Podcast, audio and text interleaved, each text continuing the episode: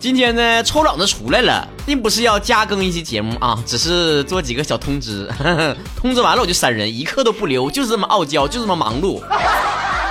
首先第一件最重要的事呢，就是我的微信公众账号的平台的昵称改变了啊，大家再也搜不到低潮了，大家通过微信公众账号要搜索的就是主播曹晨这四个字啊，主持人的主，播音的播，曹的曹，早晨的晨，没有数字2016啊，曹晨2016那是微博，听到没有？关注我们那个微信公众账号呢是有很多好处的，比方说会有一些在节目里面不会推送的一些笑话段子或者是小节目，都会通过微信来推。另外呢，第二件事呢也跟微信公众号有关啊，那就是从下周六开始，也就是9月3号开始啊，我们每周六的8点到9点会在微信上做我们的东北话小课堂。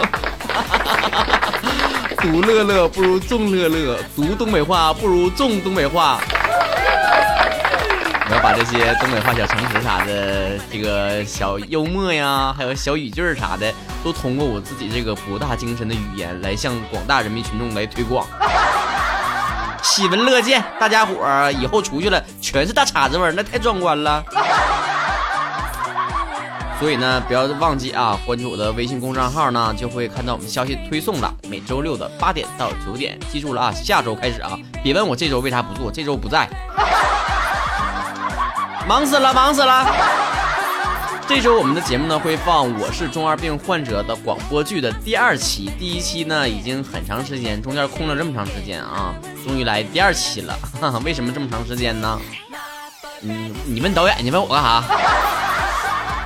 另外呢，就是这周六，也就是8月，我看多少号啊？我看8月27号，28号，28号。8月28号啊，就是这周天儿，我们下午1点半在映客上会做东北网红节的直播，我也会在现场跟所有的网红们一起来做游戏呀，做比拼啊。这个映客昵称是曹晨2016，大家可以呢调好闹钟，做好马扎啊，买好瓜子、毛嗑、矿泉水儿。这几个消息呢就通知完了，这个该说的也说了，你这么下节目有点不地道了，我再附赠大家几个贱兮兮的小段子算了。My boyfriend is gay.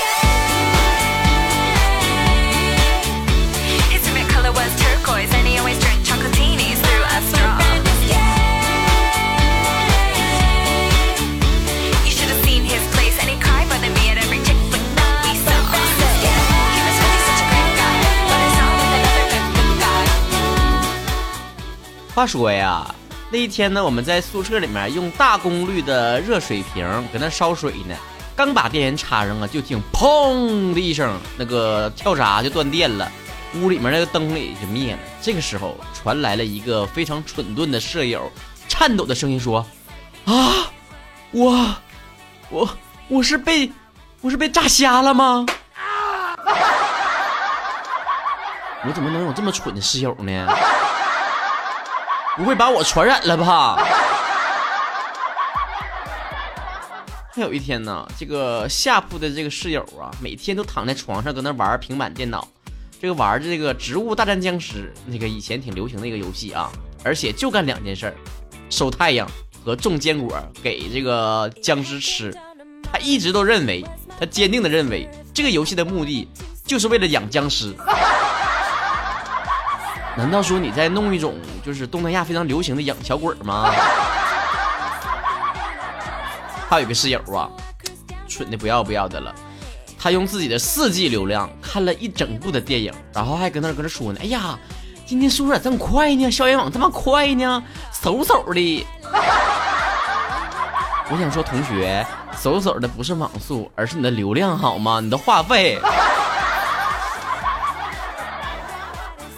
我的室友 B 跟我说：“曹晨呐，我这手机屏幕碎了。”我说：“咋碎的？你给我看看呢，给我截个图啊！”这货就真给我手机截了个图。你说你手机截图，我能看到你屏碎了吗？听说屌丝姐他们寝室啊有4个女生，这4个女生呢都是平胸，于是呢别人给他们宿舍取了一个外号叫做4A 级景区。难道说进这个寝室还要收门票吗？哎呀，还有一天屌丝君呢在这个宿舍里面买了一个煮蛋器，哎呀，这啥玩意儿往家买，这玩意儿我听都没听过，还煮蛋器。而有一天早上呢刚煮好了一个鸡蛋呢，那个舍友啊这个就拿着这个东西仔细端详了一番啊，然后就问屌丝君说的，这是不是一个母鸡下的蛋呢？屌丝君说的，你咋知道的呢？那个室友说的，你傻呀，公鸡不会下蛋。公鸡中的战斗机，哦耶！不光屌丝君有这样的蠢笨的室友，我也有啊。在我这个室友的那个电脑里面啊，我在玩他的电脑，我就发现里面有几个文件夹，里面包括黑丝、高清、裸照、无码、清纯小妹儿。我抱着好奇的心情点开来看，结果发现里面全都是汉语言文学。我就问他说的，你这咋回事啊？他说的，为了诱惑自己点开。你别挣扎了，再这么下去了，我估计你是长了很多知识，但你长不了知识。还有一个室友啊，他常常在上完厕所之后会跟我们说，感觉身体被掏空。你身体里面充满着屎和尿吗？哎呀妈，太低俗了，太低俗了，不行了，都有人批评我节目低俗了，不能讲那么段子了。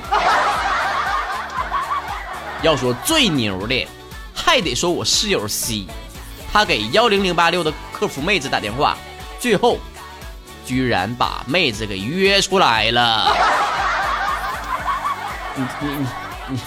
你这啥招？你教教我们呗。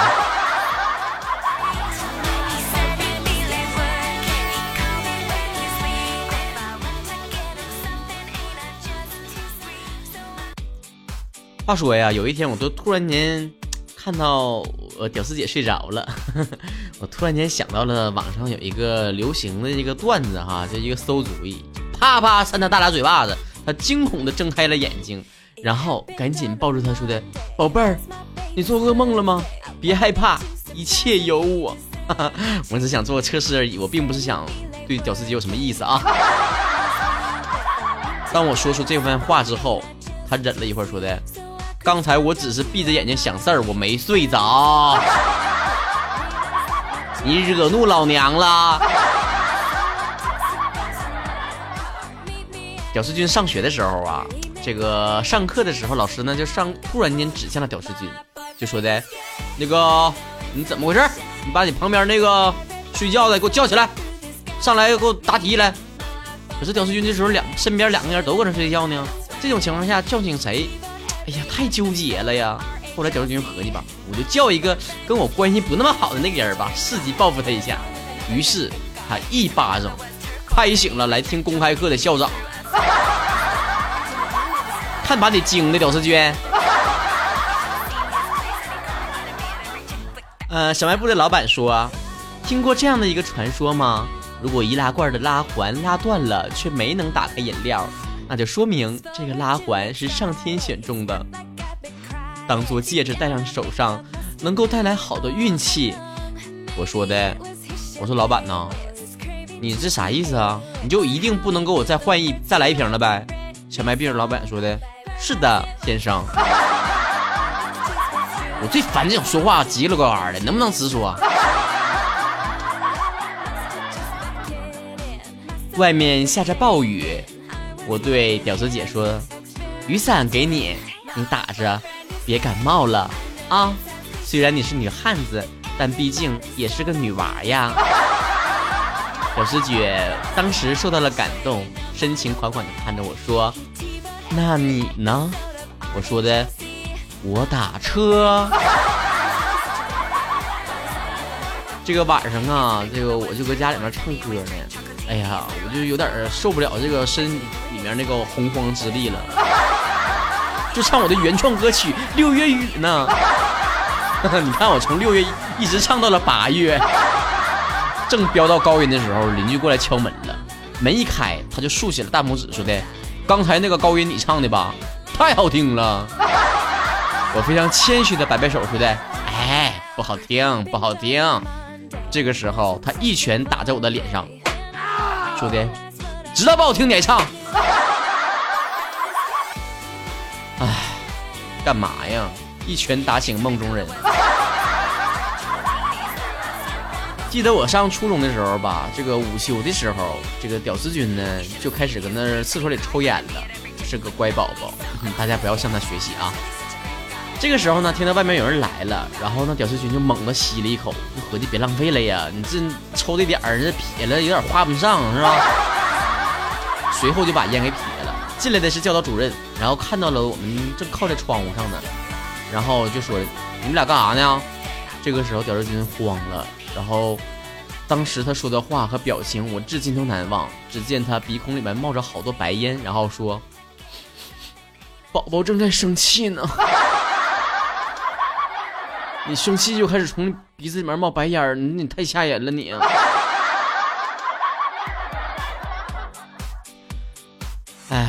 其实在上初中的时候吧，我就不是像小鸡鸡那么坏的人，我这人可好可好的了，脾气也特别好，人品也特别地道。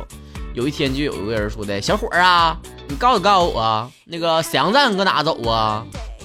哎呀，又一次被问路了。你说我是一个路痴，这换作是以前，那我一定会指一个相反的方向告诉他，然后沾沾自喜，感觉自己整蛊到了别人。但是现在不一样了，我已经不是7、8岁的小孩子了。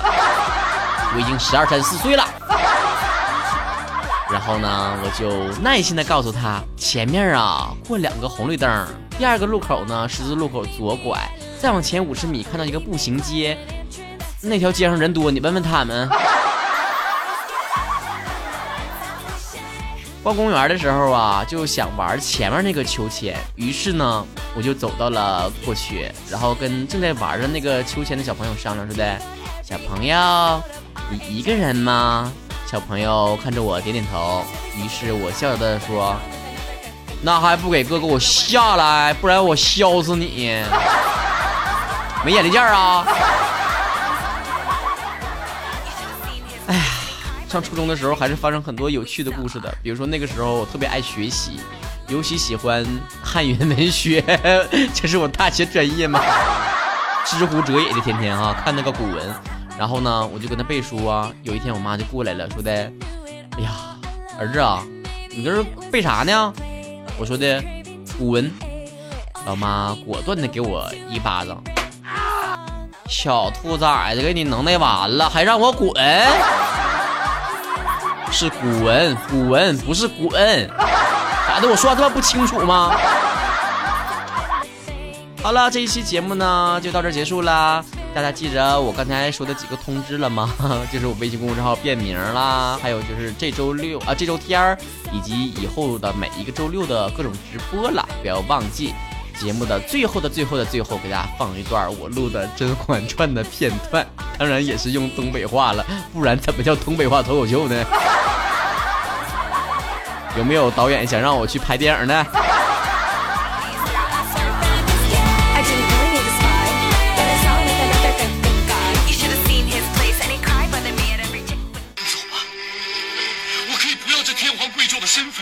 我们去做一对布衣夫妻，我肚子里的孩子，我会待他像亲生孩子一样。来不及了，云里，人在这个世界上，并非就一个情字儿，圣旨都下了，你我若一走，我们身边所有的人都会被牵连，我们不行，自私到牺牲他们来成全俺俩。我做不到，你也不中啊！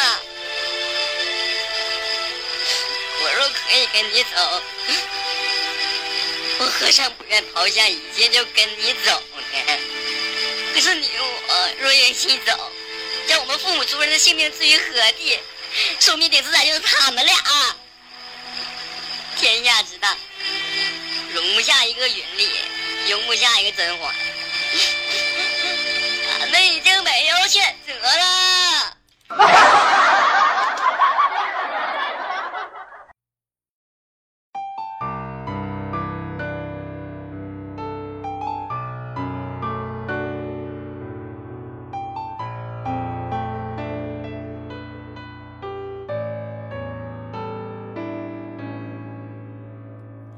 教室最后一排灯亮，上课偷传字条收藏，侧脸都懂马尾的模样，书上名字多涂鸦了两行，一圈圈奔跑的操场，晒剧烈大地的骄阳，每个角落你撒下的网，我们的默契变成了逃荒。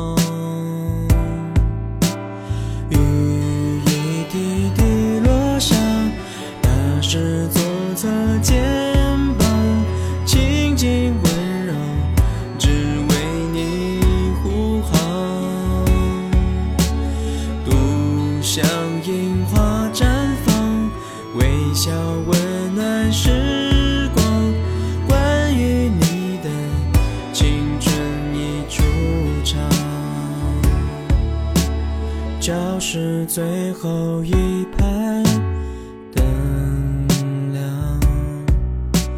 上课都传字条收藏，